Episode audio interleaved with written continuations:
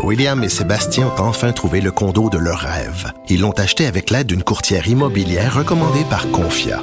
Parmi les courtiers qui leur ont été proposés, William et Sébastien ont choisi de faire affaire avec Hélène. Elle connaissait bien le quartier et d'emblée, elle a compris leurs besoins. Ça a tout de suite cliqué. Mais quand même pas autant qu'entre William et Sébastien. Confia, on se dédie à l'espace le plus important de votre vie. Confia fait partie d'Espace Proprio, une initiative de Desjardins. Le, le commentaire de Danny Saint-Pierre, un chef pas comme les autres. Moi, ça me jette à terre, Dani, d'entendre des gens comme des vétérinaires me dire qu'ils se font engueuler à la journée longue par des clients qui veulent pas payer, qui les traitent de crosseurs, d'arnaqueurs, qui veulent pas faire passer des tests. Tu sais, on se parle souvent de savoir-vivre en gens. service en, en client, à la clientèle. Il y a aucun métier qui est épargné. Pour vrai, les gens, les gens savent pas vivre. La Ça me- mèche est courte. Le monde sont écœurés, puis là, tout le monde paye. Il faut arrêter de parler de mèche courte. Là. Je pense qu'on a un problème de savoir-vivre généralisé, que la Oui. pandémie l'a mis euh, en exergue, si on veut, nous le, nous le fait voir davantage. Je veux dire, c'est pas parce que tu payes pour un service que tu as le droit d'envoyer chier le monde. Tu comprends ce que je veux Ben, dire? T'as pas le droit. T'ouvres la porte sur mon industrie, c'est le même depuis longtemps. Hein? Dans, dans notre monde de, Ben oui, de service paye. à la clientèle. Je paye, tu vas me donner ce que je veux. Je paye, c'est moi qui décide. Le client est roi. Attends un peu, là. Un instant. C'est drôle parce que là, on lève le voile sur ça, puis là, ça commence à, à se promener sur d'autres industries, puis à se balader. Sais-tu qu'est-ce qui me jette par terre, moi? Non. Puis j'avais jamais réalisé, c'est l'assurance maladie pour animaux. Ben ça, c'est... Moi, j'en ai Je savais pas que ça existait, moi, ça. Ben, moi, je, là, euh, j'ai pas voulu contredire le docteur Reynaud parce que c'était pas le sujet de l'entrevue. Oui, oui, oui. Euh, tu sais, l'assurance. Moi, mes, mes, mes, deux parents sont dans le domaine de l'assurance, le fait que j'ai grandi avec. T'as le langage. Oui, oui, puis je, je, je connais quand même relativement ça, puis je le sais aussi que les assureurs sont là pour faire de l'argent la plupart du temps. Mhm. Euh, si ton assurance vétérinaire te coûte 30 dollars par mois euh, pour éventuellement des soins, euh, peut-être que c'est bien de te mettre un montant de côté à place d'engraisser une assurance. Parce que si tu décides de faire l'adoption d'un animal de compagnie, c'est quand même une option euh, que tu devras envisager de défrayer pour lui. Là, il va être malade à un moment donné. C'est sûr. Euh, après ça, si tu adoptes une race où il y a des problèmes de santé particuliers, tu peux penser à prendre une assurance parce que, bon, évidemment, tu te dis, OK, euh, il y a plus forte chance, par exemple, que... Parce que moi, exemple, moi, j'ai un sphinx, j'en ai deux. Oui. C'est des chats qui sont reconnus pour avoir des souffles au cœur. Donc, évidemment, ils coûtent plus cher à assurer. Moi, je les ai pas assurés parce que je me suis dit... T'en as deux. Je peux assurer... Non, mais je peux assurer, entre guillemets, le... ouais, s'il y en a un qui meurt, c'est correct, m'en C'est ça qu'ils faisaient des grosses familles dans le temps. non, mais c'est vrai dans le sens où, où j'ai le privilège de pouvoir peut-être assurer leurs soins, mais on a tout un seuil psychologique comme propriétaire. Ben oui. Moment, il y a quelque chose qui s'appelle l'acharnement aussi. Là, je vais faire vivre une chimiothérapie à un chat de 10 ans qui comprend pas qu'est-ce qui arrive? Je penserais pas. Non. Mais, mais ça me jette à terre de voir qu'il y a des personnes qui veulent pas payer. Euh, puis j'ai envie de dire l'assurance euh, pour les animaux, c'est un- c'est une bébelle. Vous pouvez le prendre là, mais moi, je crois pas bien ben à ça. Je crois à, à épargner un petit montant longtemps puis voir venir. Tu sais. Tu sais, euh, réparer un animal, c'est une fraction du prix de ce que ça coûte probablement de réparer un humain. Mais tu sais, puisque à chaque fois qu'on punch notre carte d'assurance maladie, on sait pas ce que ça vaut. C'est ça. Ce serait surprenant de Mais les voir vétérinaires euh, paient pour ça. cette Et- intervention. Ben, les vétérinaires paient pour cette perception-là qu'on Mhm. Oui, a. que c'est gratis. Tu sais, les gens, puis on est encore dans une société où on a vu les animaux de compagnie comme des biens immeubles encore, tu sais, trop longtemps. Mhm. Fait que là, t'arrives, chez, mettons, ton chien se gratte, il se gratte trop, ok? Là, Oui. tu dis, je vais aller chez le vétérinaire. Sparky, ça pique. Tout d'un coup, Sparky, ça y pique. Là, il dit, ah, mais là, faudrait faire un scan. Faudrait, là, t'es là, oh, oh, oh. ok. Là, moi, je vois juste les dollars qui s'accumulent. Oh oui. Puis, puis c'est clair que ça te tente pas de mettre 1500 pièces sur le chien pour le faire tester de sur tu sais mais mais mais c'est ça qui c'est ça, c'est ça qu'il faut que tu c'est ça la responsabilité. Après ça tu peux poser des questions, tu peux tu sais c'est ta responsabilité aussi. Puis là je te vois t'es pas Euh, moi, je, je trépigne. Sais-tu qu'est-ce qui me fait capoter, moi? C'est, ça va coûter ça. Puis là, faut que tu fasses passer un scan au chien. Puis là, t'as toute ta famille qui est là. Puis t'as comme le droit de vie ou de mort sur ta bête. Puis après ça, là, si tu décides de faire, OK, ça me tente plus, ben là, on va tuer Sparky? C'est toi qui as, tu- c'est toi qui as tué Sparky. Fait que t'es comme Ah, un mais petit les peu pogné. vétérinaires, les vétérinaires qui ont de l'éthique n'accepteront jamais une euthanasie euh, seulement parce que toi, tu as décidé, Danny, que ton chien Sparky, ça te tentait plus cet J'ai après-midi-là. jamais là. fait ça, moi. J'espère. Sinon, t'es plus mon ami. Mais non, mais jamais je ferais ça, là. Mais, Non, mais ça Un- fait un partie animal- de la réflexion. euh, un animal qui est, qui est magané, puis euh, effectivement, pour éviter l'acharnement, ben c'est sûr que ça, c'est une voie qui Je existe. serais fascinée, euh, puis là, je me ferai pas d'amis, mais je m'en sac parce que des amis, j'en ai That's assez. It. That's it. Je serais fascinée de voir sur les pages. Il y a, il y a un fléau ok, qui se passe sur les internets. Ce sont les pages sur les animaux de compagnie. Mettons la page Facebook de telle race de chien. Tu sais, c'est des Oui. du monde qui ont, je sais pas moi, je dis n'importe quoi. là, la page des huskies, la page des teckels, la page de tout On peut-tu dire les chats de Bengale? Ah, les chats de Parce que moi, j'adore les chats de Les chats Bengale. de Bengale, tout ça, les, les, les sphinx. Un de mes grands deuils dans la vie. Le trois quarts des posts de ces Oui. pages Facebook-là, c'est mon animal a un problème de santé. Que faire pour ne pas l'amener chez le vétérinaire? Que faire? là, t'as Jean-Gilles qui fait Essaye de faire trois tours sur toi-même un soir de pleine lune, ça va peut-être être correct. Puis là, t'as Ginette qui fait Applique-lui un cataplasme de menthe. Moi, ça a bien fonctionné. C'est épouvantable. C'est tout ce que les gens sont prêts à faire pour sauver 100 pièces, puis je les comprends. Mais je veux dire, Colin, amène-le juste chez le docteur. Crif. Ben oui. Bon, ça m'a fait du bien. Trouve-toi un docteur fiable aussi, avec qui tu as une relation, avec qui tu peux avoir une belle, euh, Ouais, belle confiance. Vétérinaire, ça, ça Ouais. se magasine, entre guillemets. C'est comme n'importe quoi. Tu payes, tu magasines, t'es gentil, agréable, t'as décidé d'adopter Sparky, paye à cette heure. Ouais, paye. On a paye pour.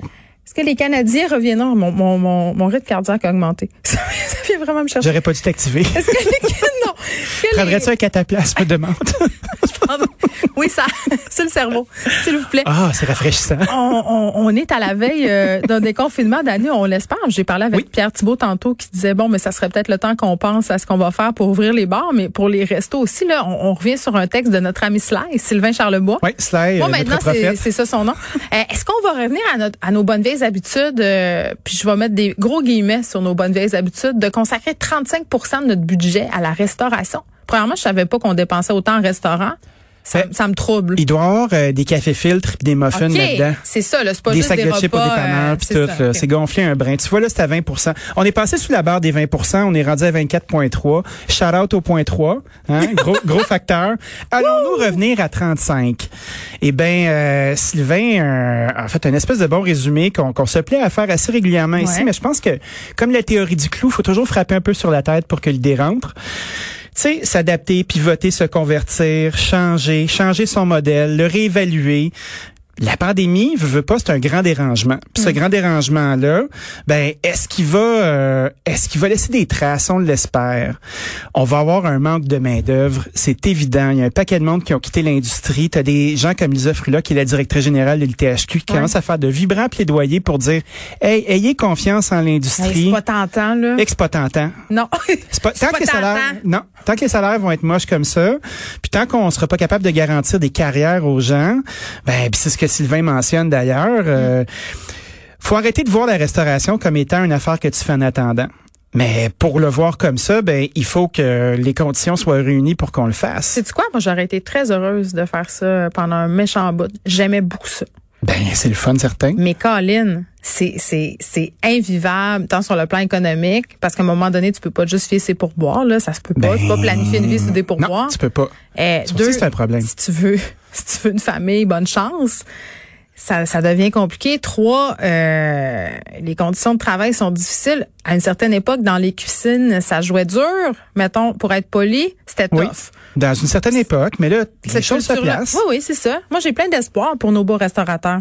Ben, ce qui est ce qui est intriguant, puis là, c'est c'est à ce moment-là qu'on peut commencer à faire des, des théories à Saint-Saëns. Ah, j'aime ça. C'est mon moment préféré de l'émission, faire des théories à Saint-Saëns avec Dany Saint-Pierre. Ah ouais, ensemble, euh, oui, on va te le dire. on va te le dire, on te le dit. Hey, les gens, attends, je fais, on- on- les gens ont réagi à notre entrevue avec le maire euh, du plateau Montréal. Ben oui, je sais, euh, j'ai, euh, Tu m'as défendu sur Twitter, merci. c'est c'est un honneur, madame. Les gens étaient pas contents que j'ai dit jadis naguère que j'aimais pas la rue piétonne, mais, mais moi ça fait partie Des de Non mais oui, mais il y a des gens qui ont vraiment remonté loin dans mes vieilles publications euh, sur Twitter pour trouver ça.